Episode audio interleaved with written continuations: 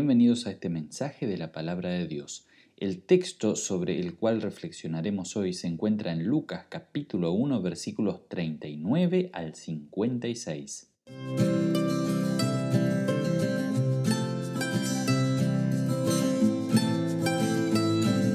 Quiero que pienses por un instante en una noticia inesperada que recibiste. ¿Fue buena o fue mala? ¿Te alegró o te entristeció?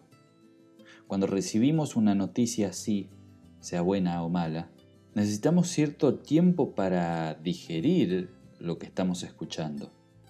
Además, necesitamos compartir con alguien lo que nos está pasando. Con noticias inesperadas comienza la historia de la Navidad, de la primera Navidad.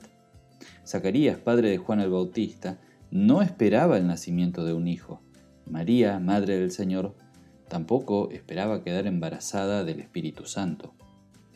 Por eso María, después de recibir la noticia de que será madre, fue corriendo a la zona montañosa de Palestina a la casa de Elisabet, su parienta anciana.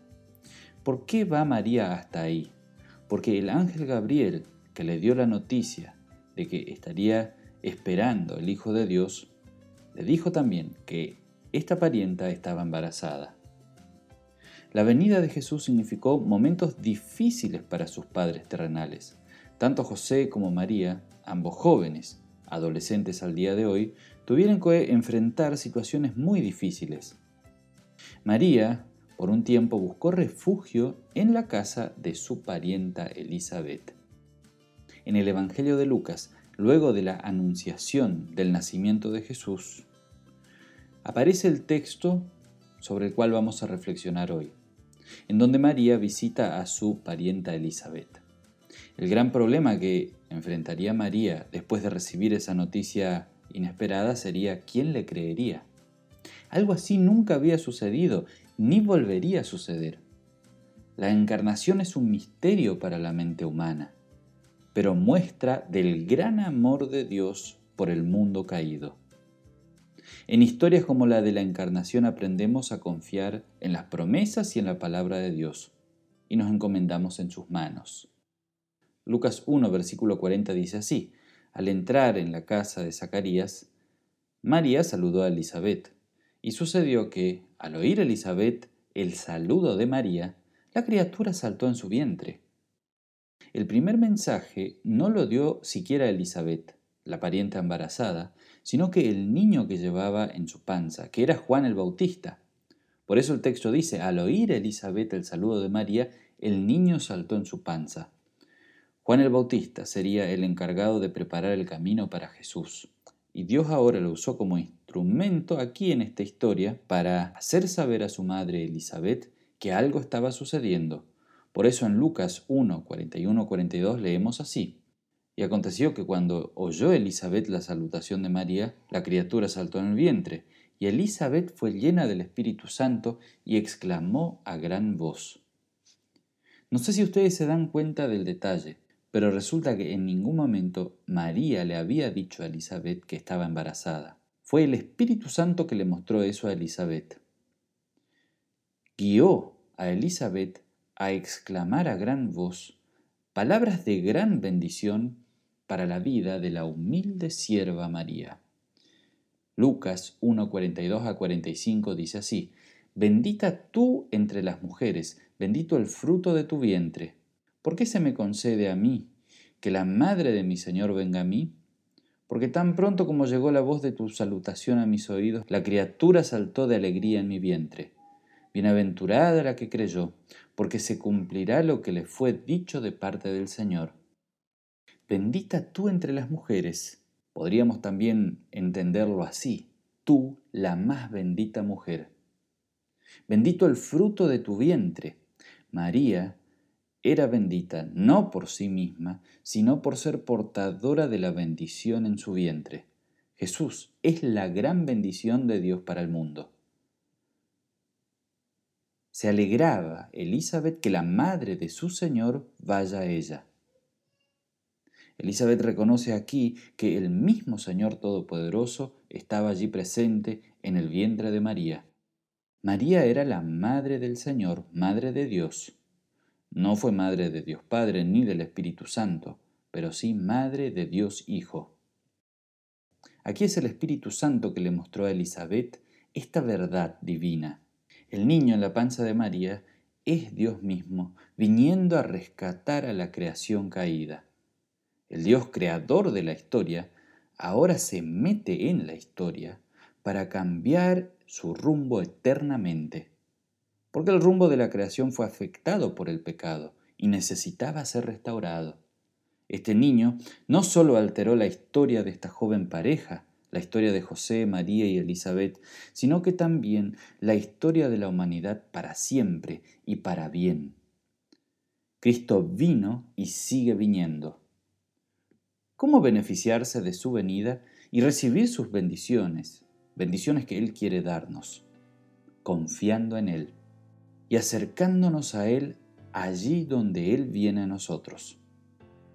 Él no ha dejado de venir, no ha dejado de intervenir en miles de historias, e interviene también en tu historia y en la mía.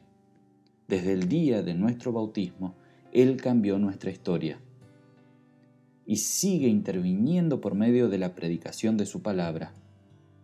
Para esto fue instituido la predicación, para que el Señor sea conocido, para que la gente conozca al verdadero Dios y creyendo en Él se salven. Cuanto más conocemos la palabra de Dios, más conocemos a Jesucristo, al verdadero Dios y hombre. Él vino para morir por nuestros pecados y salvarnos gratuitamente. Él viene aún para perdonar nuestros pecados y salvarnos. Cuanto más nos esforcemos por salvarnos, más miraremos nuestras propias acciones, buenas intenciones, nuestra religiosidad, incluso nuestra propia consagración. Pero todo esto no nos salvará. Cuando miremos hacia nosotros, miremos nuestro pecado y arrepintémonos. Y cuando miremos a Dios, miremos a su Hijo que vino al mundo, que es la expresión de su amor, de su entrega, de su pasión. Y mirando a Jesucristo, nuestro Señor, confiemos. Así como Elisabet recibió la visita del Señor, también Dios hoy a nosotros nos vuelve a visitar para darnos buenas noticias a nosotros pobres y humildes pecadores. Luego de estas palabras de Elisabet, María recita un canto muy conocido, que en latín se llama Magnificat, que viene del latín magnifica. Tiene este nombre porque en el primer versículo dice: María, mi alma glorifica o magnifica al Señor. En Lucas uno, cuarenta y seis a cuarenta y siete leemos lo siguiente: Entonces dijo María, mi alma glorifica al Señor, mi espíritu se regocija en Dios mi Salvador. María que afirma: Dios mi Salvador. Para la Madre del Señor, no era solamente un Dios que había creado todas las cosas, que estaba allí lejos en los cielos o desinteresado por su vida o por la problemática humana. Dios era su Salvador. Y es muy diferente considerar a Dios como Salvador o un ser superior solamente. María lo llamó Salvador porque ella reconoció estar perdida. ¿Reconocemos a Dios como nuestro Salvador? La venida del Señor es una muestra del interés de Dios por nuestra miseria y pecado. Por eso es necesario que reconozcamos que estamos perdidos y condenados, que por nosotros mismos no nos podemos salvar, que necesitamos de alguien que nos salve. Y el Salvador solo puede ser uno, y es Jesucristo. El tiempo de Navidad nos recuerda que Dios vino y viene a salvarnos de la miseria del pecado y a darnos una nueva vida. Y en su canto María sigue afirmando, Lucas uno, cuarenta y ocho a cuarenta y nueve, porque se ha dignificado a fijarse en su humilde sierva. Desde ahora me llamarán dichosa todas las generaciones, porque el Poderoso ha hecho grandes cosas por mí. Santo es su nombre. Dios guió a María a fijarse en su realidad. Por eso ella se llama a sí misma humilde sierva. Lamentablemente la Iglesia romana ha colocado a María a la misma altura que nuestro Señor. Se la ha puesto como intercesora. Eso es una falsa enseñanza. María, Madre del Señor, es solamente una humilde sierva que fue instrumento del Señor. El Espíritu Santo guió a María también para darse cuenta de quien estaba por venir a través de su vientre, que era el mismo Señor. Y así como Dios se fijó en María, se fijó también en nosotros. Dios nos salvó y sigue siendo nuestro Salvador. Dios, por medio de nosotros también, bendice a muchos. Lucas uno cincuenta dice, de generación en generación se extiende su misericordia a los que le temen. Dios es misericordioso, pero no porque nosotros lo merecemos, sino porque el corazón mismo de Dios, su esencia, es ser misericordioso. Pero aquí también aparece una cuestión importante. La importancia de que el pueblo de Dios tema. Y esto era una constante dentro del pueblo de Dios, o sea, del Antiguo Testamento como del Nuevo. Cuando la gente deja de temer a Dios, termina alejándose de Él. El temor a Dios tiene una profunda relación con la reverencia hacia el Señor. Porque el temor a Dios nunca viene solo, siempre está acompañado del amor y de la fe y la confianza en la misericordia de Dios. El pueblo de Dios teme su ira, su enojo, porque es consciente de su pecado. Pero el pueblo de Dios confía también en su misericordia porque es consciente del inmenso amor que Dios nos tiene. Y lo fabuloso es que la misericordia de Dios nos alcanzó a nosotros y a nuestras familias. Dios nos sigue alcanzando. Una muestra de esto es cuando Cristo se acerca a nosotros en persona, cuando viene a nuestra vida a través de su cuerpo y sangre en la Santa Cena. Y en este preciso momento se acerca a tu vida para decirte, por más que estés angustiado y te sientas mal por tus miserias y pecados, yo te perdono, yo te quiero restaurar. Yo te quiero dar una nueva vida. Lucas uno cincuenta y uno al cincuenta y cinco dice así, hizo proezas con su brazo, desbarató las intrigas de los soberbios, de sus tronos derrocó a los poderosos, mientras que ha exaltado a los humildes. A los hambrientos los colmó de bienes y a los ricos los despidió con las manos vacías. Acudió en ayuda de su siervo Israel y, cumpliendo su promesa a nuestros padres, mostró su misericordia a Abraham y a su descendencia para siempre.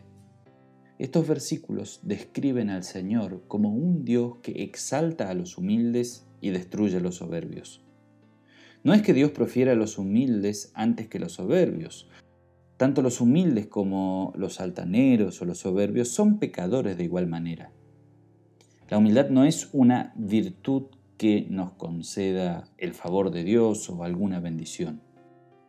Así como Dios eligió a personas humildes para hacer su obra, también realizó sus grandes obras de una forma muy humilde y sencilla. Nació en un pesebre, en la cuna de una familia humilde y simple. Su victoria fue por medio de la derrota de la cruz. El amor de Dios se demostró a través del castigo que su propio Hijo recibió en la cruz. Y Dios sigue actuando de maneras mucho más simples de las esperadas. Nos habla por medio de la boca de humildes siervos. Habla por boca de la madre y el padre que enseñan a su hijo en sus casas la palabra de Dios. Salva por medio del agua, del bautismo. Y viene a nosotros en el pan y el vino para darnos vida, perdón y salvación. Y lo mejor de todo es que Dios concluirá esta obra de salvación el día que nos resucite, porque convertirá nuestro cuerpo débil en un cuerpo similar al suyo, para que disfrutemos de una vida plena junto a Él. Que este tiempo de Adviento y de Navidad sea una época y un tiempo para valorizar las grandes obras que Dios hace en nuestras vidas, de una manera sencilla y simple. Dios siempre se ha caracterizado por la humildad y la sencillez. Y Dios nos asista también como su pueblo, para alabarlo, así como lo alabó María y Elisabet, quienes fueron instrumentos suyos para ser de bendición para el mundo. Gracias por tu tiempo y que Dios derrame sus bendiciones en tu vida.